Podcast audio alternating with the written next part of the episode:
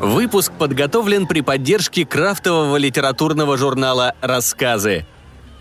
Из специального выпуска «Слишком много роботов».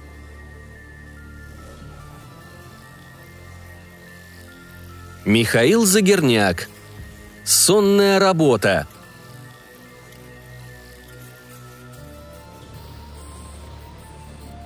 От выходного пособия осталось пара тысяч. Алина звонила, рассылала резюме, ходила на собеседование. Все без толку. Месяц вежливых отказов. Приходите через полгода, может, что-нибудь найдется для вас.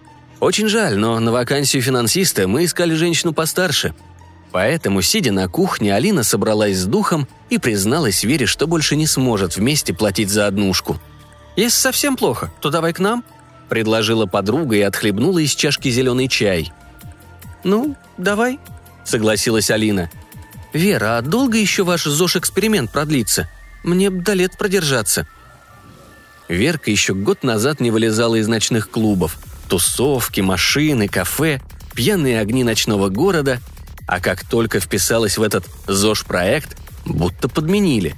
Ложится и встает рано, бегает по парку перед сном, забыла про парней и ничего не пьет, кроме зеленого чая и негазированной минералки. «Какой эксперимент? Я ж тебе рассказывала!» — резко ответила подруга. «Это работа. Самая настоящая. Просто во сне». «А зачем ты вакансии ищешь?» Верка нахмурилась. «Короче, я тебе скину инвайт, а ты как хочешь. Она отправила СМС. «Спасибо и... извини, я ничего такого...» «А!» – махнула рукой Верка. «Перед сном открой сообщение, если надумаешь. Увидимся». Она подмигнула. Лежа в постели, Алина открыла СМС и перешла по ссылке. На экране загрузилась гифка. Белый шум с еле видной спиралью, которая убегала, затягивала в колодец. «Доброй ночи», – прозвучал голос сбоку. Алина медленно повернула голову. На стене образовался портал, арочный проем.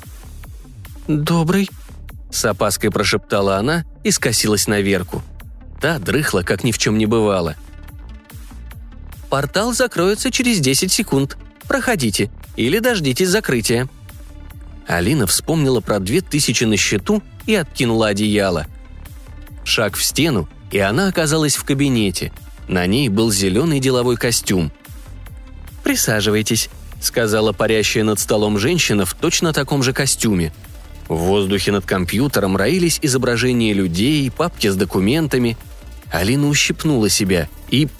ничего не почувствовала. «Новенькая», — поняла женщина. «Объясняю. Этот сон не подчиняется тебе». Она обвела рукой кабинет. «Это нейросеть сделала поэтому ты не сможешь во сне ходить по потолку и так далее. Что еще? Зарплата на карту, оплата посуточно. За опоздание и уход с работы раньше – штраф. «И что делать-то надо?» – перебила Алина. «Ты же экономистка, судя по инвайту». Мария Сергеевна посмотрела из-под лобья. «А работать во сне?» «С 23 до 7. Пять через два. Диктуй номер. Для зарплаты», Алина продиктовала. «Да что ж такое?» – возмутилась женщина. «Извините». Она исчезла. Алина пожала плечами и вышла в коридор. Вытянула руки вперед, чтобы полететь, и распласталась на кафельном полу. Хотя бы не больно. Открылась следующая дверь. Из нее высунулась хохочущая Верка. «Алин, ну тебе разве не сказал Сергеевна?» Сны стабилизирует и соединяет в одно пространство нейросеть. Подруга помогла Алине подняться. «Нет, она исчезла». «А, снова ребенок разбудил», – кивнула Вера. «У нее сын болеет. Начальство сделало исключение, разрешило выныривать из сна домой». Она втащила Алину за руку в кабинет. «Девочки, это Алина», – представила ее Вера. Все поздоровались. Алина заметила, что часть столов и работников парит. Кабинет удлинился. В новом закутке образовались стол, стул и компьютер – Твое место», — сказала Верка. Алина села за стол и начала работу. Таблицы, графики, числа и формулы выглядели отчетливо. Через час ей захотелось превратить таблицу в букашек, но ничего не вышло. «Вера, а почему все не меняется, как только я захочу? Это ж сон!» Я же объясняла. Нейросеть блокирует воображение. Не отрывая глаз от своих бумажек, ответила подруга. Сонная работа транслируется нам прямо в сознание. Никаких аренд, уборщиц, санитарных проверок. Экономный бизнес. Цена вопроса – один сервер.